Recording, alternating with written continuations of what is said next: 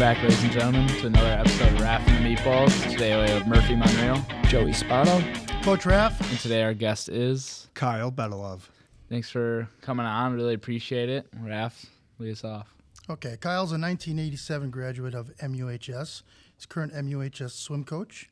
Many years experience in the coaching field. He's been a coach at Waukesha North and Kettle Moraine for girls swimming, I believe, since 2007. Kyle's also won the Coach of the Year award in Wisconsin for girls swimming. So, welcome to the show, Kyle. Thank you. Welcome. So my first question is this. Um, well, first, you know, we'd like a wrap up or a, an update on the season, and then my question would be this: is to follow in. I've coached football and baseball, never swimming. I, I, I swim like a rock, but um, oh, you finally You know, laughed at oh, one. no, I'm just yeah, that's a good one. You finally laughed at one. All right, things are looking up. Welcome back, Joe, by the way. Yeah, Welcome thank back. you. I yeah, we did miss you. took a little vacation. So, in like in football, it's big body movements, big body movements to try to get technique. Baseball, it's with hitting, it's small, minuscule techniques, and I, I would say in swimming, again, I'm naive, but it's got to be small, micromanaged techniques to try to pick up hundredths of a second because hundredths of a second can mean first place, third place, fifth place. Sure.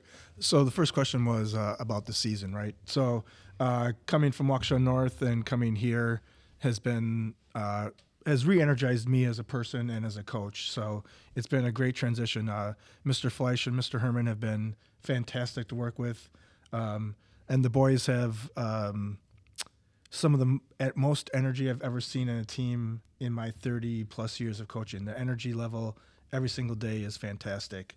Um, now, your specific question is we we never really talk about winning, and obviously in our sport we can't play defense, so you can only control what happens in your six feet wide by 25 yards long. So we do talk a lot about um, everything from a start to a turn to streamline because swimming is really just a sport about eliminating drag. So anything I can do to eliminate drag is what my goal is. So how? I mean, again, how far do you have to get down into the, the micromanagement of that to, to pick up these little tiny fractions of seconds? Well, uh, for some of them, they figure it out right away, right? So some of it's just trial and error. So for one kid, um, moving his head to the left or to the right slows him down. For another kid, it might work out just fine. But we are we are talking about it almost every single day. It's a um, equated to maybe throwing a block, right? If I don't have my hands in the right spot, I'm going to let the guy through in football, right? Um, we we're talking about it constantly.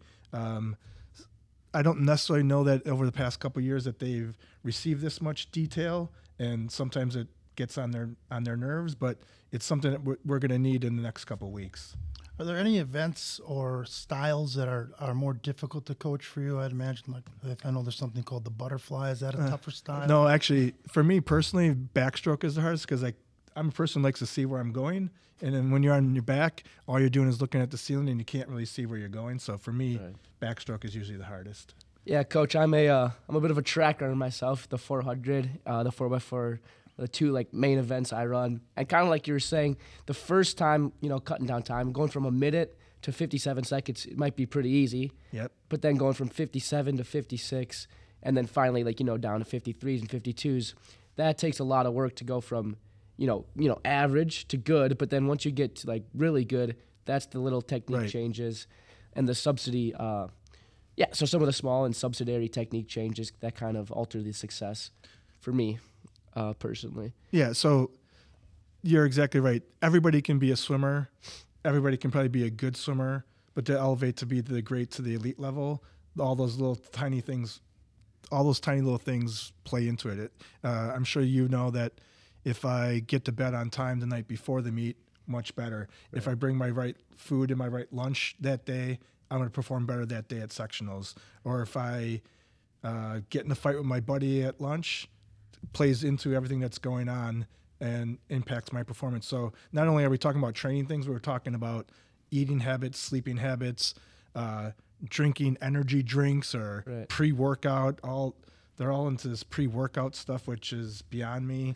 Um, but all those things play into how fast you're going to go at the end. Yeah. Yeah. Have you ever taken an athlete, um, maybe that they're very like very basic, like kind of learning how to swim, or are you kind of strictly competitive? Uh, Swimming. So swimming is a no cut sport Right. in all the schools I've been at, and so we've got kids who think that going to grandma's on the weekend and playing in the pond is competitive swimming, Right. all the way to kids who swim and maybe take three days off the entire year and they swim all year round. Yeah. Interesting. So, you know, my whole life I've really just played a lot of team sports. So, in your opinion, how does a sport like swimming, where performing, you're on a team, but performing is more individualized, help out kids more than you know compared to a team sport like football or? Sure. So, um, if you haven't been to a swim meet before, so it's kind of like track, where it's similar in the concepts of all the races are individual except for relays, but there is a team score at the end, right? So we, the support mechanism behind each kid and uh, each event, and supporting the like the kids who aren't participating in that event, supporting them during the during the race is kind of one of the key things that make the teams the team function really come alive. Okay. Do you do you emphasize like composure kind of through the races? Because at the end of the season for track, like sectionals, we would um, say I, I'm a four x four and four hundred guy. If you see the four x one move on, you kind of want to get really excited and cheer them on. But you kind of have to stay composed. And even the other way, maybe they don't do so hot. You can't let your head get like down in the dirt. and Right. Like Um, I try to equate it to um, being a soccer goalie, where you have to have a short-term memory. So if you've got a bad performance, because most of the kids are going to swim four times in less than two hours, maybe hour forty-five minutes, right? So if you have one bad performance, you can't let the next hour and 25 minutes of that day or that meet just wreck the whole day, right? So you really have to work on um, if you swim well, keep that in front of your mind. If you swim bad, it's got to be like a goldfish and just let it go and, and move on. Of course.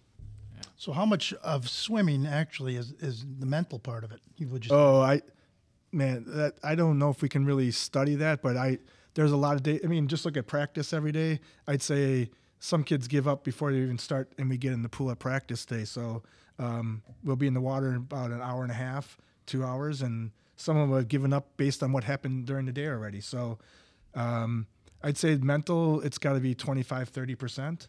But you're some of some of the athletes today, like in Division One swimming, in men's college divisions one swimming, are all over six five, six six. I mean, they're they're guys who probably got cut from basketball and said, "Hey, I'm going to go swimming now for a while." Right? I mean, they're really they're they're mammoth, and uh, so some of that you're actually born with. So uh, swimming is a skill that uh, you have to hone over a long period of time. As I've coached, I've coached for th- 30 plus years now, and I've noticed that the the kids these days are are much bigger, much stronger, much faster, and much more athletic than what we had. Not to not to diminish anybody that went before the kids that we have now, but it's it's become a thing unto its own. The the sports training. Yes, I, and um, the kids, and especially in boys swimming, uh, kids who make it to state in boys swimming are kids who are not three sport athletes. I mean, that's just the, the bottom line. If they're gonna gonna make it to the high school state meet in Wisconsin, they're gonna swim at least uh, nine months of the year. They may do a sport. Um, they may take the spring off and do track, but as soon as track is done, they got to go right back to swimming to get ready for high school swimming again. So would you say that track um, relates most or best to swimming out of all the all Uh, track, uh, maybe more cross country, cross country? cross country and track, um, because the, training the training concepts are the same. So if you're on cross country, you understand um, doing intervals and stuff like that. If you're running the 400, you understand interval training, and that's a lot of what swimming is just interval training. Right. And I think it's important that the kids get into as many sports as possible Absolutely. these days because every sport brings you a different technique and different ability to do something else in the sport you don't even know it relates. Um, football, for example, wrestling. These kids that we have some kids that went out for wrestling and they're they're they're having a tough time with it because it's all leverage and, and learning how to use your body. And once they learn that, that will translate so much better to football Right. for them. I've had a I've had a lot of success with uh, swimmers going to baseball and not having a lot of shoulder injuries and a lot of shoulder pain and uh, working on their upper body and the motion of moving your arms a lot has helped a lot of the outfielders and the pitchers. And so we've had a lot of great success um, swimmers going to baseball and then they would take like their sundays to throw and stuff like that during swim season. But if they could come to practice five six times a week um, it's really helped out the baseball players a lot. Yeah, So what what kind of like workouts do you do outside of the pool, or like is it mostly just conditioning, or know, what workouts kind of help you the most Uh, outside of the pool? Well, uh, this is my first year here, so we're still trying to work on the the overall plan. But mostly in the weight room, we're just doing. We're never maxing out. We're never. We don't have to block somebody across the ball in football. We are just really um, lifting weights, doing leg exercises, doing um, box jumps, stuff like that. Yeah. Um, but we don't need to bulk up at all. Uh, we just need to uh, use it to build some muscle and to prevent injuries. What we're doing in More the explosive type. Yes, more explosive things. Sounds good. Now for our segments. So our first segment is Mount Rushmore. So what is your Mount Rushmore of swimming strokes or races? Um, like if you could rank them top four. Like if I like races I've watched. No, like the your favorite strokes, like the Well, there's only four of them, so yeah. Would you how'd you how'd you rank them? Well, I would say uh, breaststroke is first, um, then freestyle, then butterfly, then backstroke. Is that your favorite to coach or is it actually to uh, race in? Uh, uh, breaststroke is probably my favorite because that's what I raced when I was here. Uh, my son's a senior in college, and that's what he's racing as well. So it's kind of fun. And then I can send him texts while he's on deck and say, "Hey, you're doing this wrong." Yeah. Is there is there an event list like for the for the meets? Is there like does it always start like a track? You know how you always end by Yeah. four by four. We Does it work like that or? Yeah, so the events are exactly the same for every dual meet, every invite. So it'd be uh, 200 medley relay, 200 free, 200 IM, 50 free, then diving. Okay. Then we have uh, after the diving break, then there's 100 fly, 100 free, 500, 200 free relay, 100 back, 100 breast, and then 400 free relay. And is that is that one electric? The 400 free?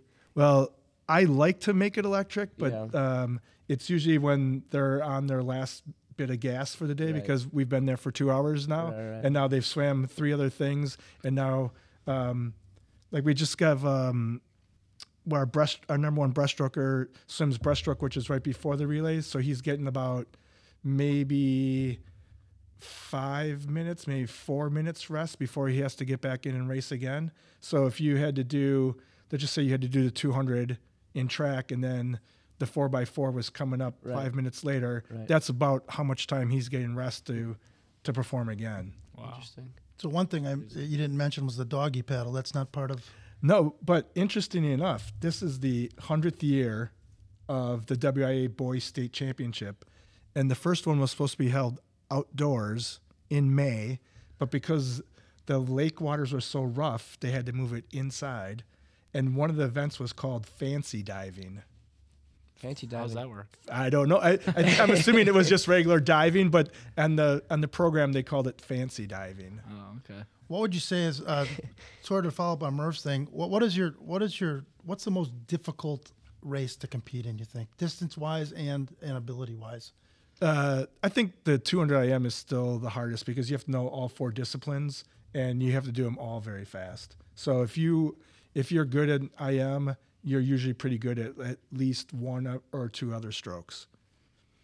Interesting. We'll move on to our uh, our next segment here, and that is our Marquette highlight. So you know, every week uh, we have the guests kind of think back on their time at Marquette and try to remember a specific moment at uh, Marquette that kind of sticks out to them. So was there a distinct, significant moment that you kind of vividly remember? Can I do two of them? Of course. Of course. Yeah. Well, there's two. So one was uh, it's a little bit longer. So in 1986, Yeah. uh, when I was a junior. Um, do you still have the foyer outside the like? There's that little piece of grass cut out in the middle on the first floor where there was no building and no space. I don't think it's grass anymore, and they don't really. let that No, out there. there's like a dead space. Yeah, yeah, yeah. Oh yeah. There's Yeah. like a dead, and so all the all the seniors that year took all the chairs from the fourth floor and put them all the desks and all the chairs into that space as their senior prank. Don't give them any. I know, but that's the, We're still we're still crafting so, over so, that. Don't- don't so do then so then all I remember is uh, Mr. Cheney getting on the PA going, "I need all the seniors in the gym," and then we were juniors at the time, so we we kind of rethought our plan. for the next year. and for the next gym, we had um, we took some um, concrete bricks and used uh, molding clay, like uh, the putty clay. Yeah. And we made like brick walls in front of all the the administrators' offices and like built them up, and so it's easy to get down because we knew that we knew what kind of trouble they got in on the other year for doing that. So Now, for all you seniors out there, please know that the senior school prank does not really exist. Kyle's just making up a few stories. Yeah, yeah. When, when we got Urum in the halls, everyone's too scared to do pranks now. Oh, yeah, right. um, I guess I guess the other one was um, uh, my parents couldn't afford for me to go here, so I was on. I think I don't even think you have this anymore. It was called the Work Grant Program. Do you still have that? I believe they do, right? Not sure. Uh, Mr. Taylor, who Okay. passed away recently, he he would run that in the summers. I don't know. So it was year on. it was year round. So uh, what I got the what I had the opportunity to do was I got to work in the Jesuit residence as a busboy for all four years, and so the things I learned and the hard work and um, understanding the commitment that it took to um, pay back what I owed at the school was something that I'll never forget. So my junior and senior year, I probably worked in the Jez Res probably three days a week, and then I was working in the summer, working as a playground supervisor during the day, umpiring games at night, just so I could pay for tuition to go to Marquette High. I think my class was probably uh, the last one under two thousand dollars to go to school. My brother graduated maybe four years after me, and I think his was the last one under four thousand dollars a year. So my brother and I spent a lot of time on the work grant program to afford to go to Marquette High. Yeah. Great experience. Now you guys see what see how important that is that your parents are putting you through this school, right? Yeah. yeah. Just, How- get, how- just for it to get ruined by you. well, yeah, not yet.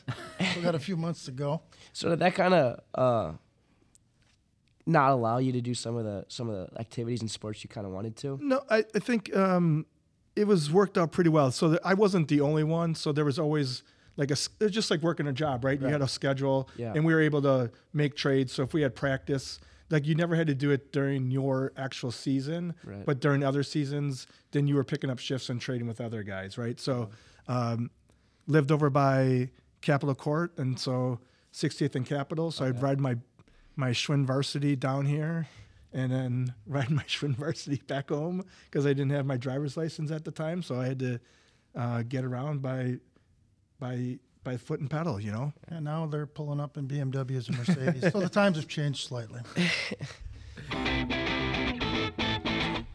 One final thought. You ready? Yes. A Walter Wardinsky from Waukesha, Wisconsin. Mr. Wardinsky. Thank you. Wardinsky. I thought that's what I said. No, d- you said Wadinsky. Wardinsky. Yeah, Mr. Wardinsky, Wardinsky. yeah. Waukesha. Walter. WWW. He asks about the myth or the fact of the fifth floor pool. Huh. That's a great one. Do you know when it started? Do I know when it started? It um, it was definitely going on.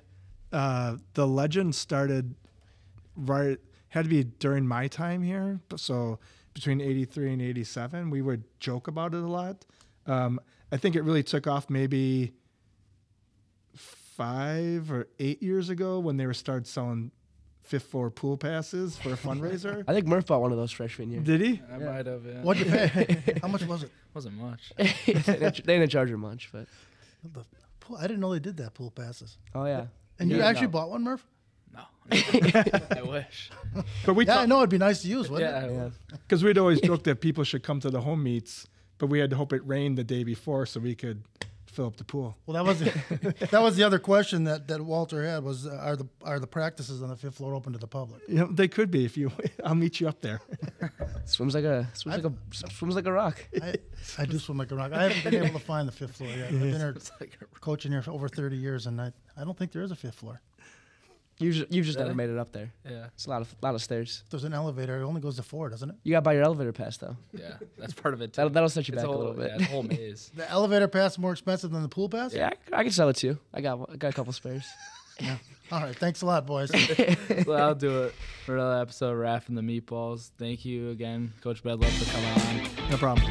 I appreciate it, coach. Yep. Sw- swims like a rock.